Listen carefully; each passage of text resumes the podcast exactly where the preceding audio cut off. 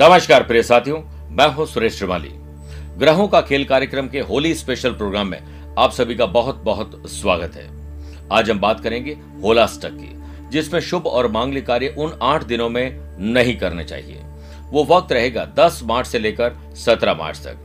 प्रिय साथियों होलास्टक के बारे में मैं आपको कहना चाहता हूँ कि यह 10 मार्च को फाल्गुन शुक्ल पक्ष की अष्टमी से होलाष्टक लग जाएँगे, यानी होली की शुरुआत हो जाएगी। होलाष्टक से होली तक शुभ कार्य वर्जित है। सभी संस्कार जिसमें शुभ और मांगलिक कार्य शामिल हो, वो नहीं करना चाहिए। मुंडन, विवाह गृह प्रवेश इत्यादि टाल देना चाहिए। क्योंकि होलाष्टक के इन आठ दिनों में आपको भी सतर्क रहना चाहिए, क्योंकि इस समय आपकी डिसीज़न पावर वीक हो जाती है। कॉन्फिडेंस भी पूरा नहीं रहता है। और हो सकता है इस समय लिया गया कोई बड़ा डिसीज़न फ्यूचर में पछताने को मजदूर कर दे, मजबूर कर दे। ऐसा क्यों होता है? क्योंकि इस समय अंतरिक्ष में हमारे सभी ग्रह सूर्य चंद्रमा से लेकर राहु केतु तक सभी उग्र अवस्था में होते हैं। ग्रहों के उग्र होने का कारण सभी की निर्णय क्षमता प्रभावित होती है, इसलिए सतर्क और सावधान रहें। प्रिय साथियों, अष्टमी से सभी ग्रह उग्र होंगे। ये जो आठ दिन है, ये क्यों है? क्योंकि भक्त प्रहलाद को उन आठ दिनों में यातनाएँ दी गई थी।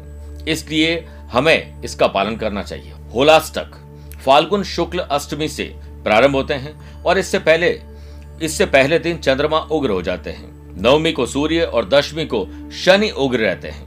एकादशी को शुक्र द्वादशी को गुरु त्रयोदशी को बुध चतुर्दशी को मंगल और पूर्णिमा को राहु केतु उग्र होते हैं। इसीलिए होलाष्टक से होली का दहन तक शुभ कार्य नहीं किए जाते। लेकिन इसी अवधि में सभी आ, सभी की निर्णय लेने की क्षमता यानी डिसीज़न मेकिंग पावर प्रभावित होती है। कहा जाता है कि ग्रह अधिनम जगतम सर्ववम, यानी पूरा जगत ग्रहों के अधीन है।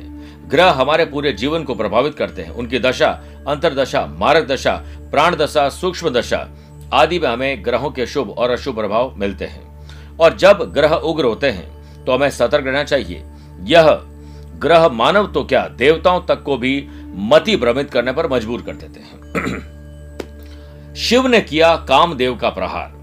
वो फाल्गुन कृष्ण अष्टमी का दिन ही था, जब अपनी बुद्धि को काम में लेने के बजाय देवताओं के बहकावे में आकर कामदेव मति भ्रम के शिकार होकर महादेव के कोप का बाजन बन गए। महादेव अपनी योग मुद्रा में लीन थे और सारे देवता कामदेव को उकसा रहे थे कि वे शिव की तपस्या भंग कर दे, ताकि उनका पार्वती जी से विवाह हो सके। कामदेव और रति ने नृत्य वादन आदि से बहुत प्रयास किए, मगर शिव अपनी मुद्रा में लीन रहे। तब सभी देवताओं ने कामदेव को कहा कि वो अपना धनुष चलाए, जिससे अनेक प्रकार के पुष्पों की सुगंध से ध्यान भंग करे। सभी देवताओं के कहने पर कामदेव ने धनुष चलाकर महादेव का ध्यान तो भंग कर दिया, लेकिन ध्यान भंग करने से क्रोध में आए देवाधिदेव ने अपना तीसरा नेत्र खोलकर कामदेव को ही भस्म कर दिया। यानी कोई भी डिसीज़न सोच समझ के करें। लालच में या भरोसे में आकर नहीं, सावधान रहें सतर रहें और प्यार से होली बनाएँ लेकिन इन आठ दिनों में शुभ और मांगलिक कार्यों से दूरी बनाएँ। आपको और आपके परिवार को होली का पर्व की बहुत बहुत शुभकामनाएँ। आज के लिए इतना ही। प्यार भरा नमस्कार और बहुत बहुत आशीर्वाद।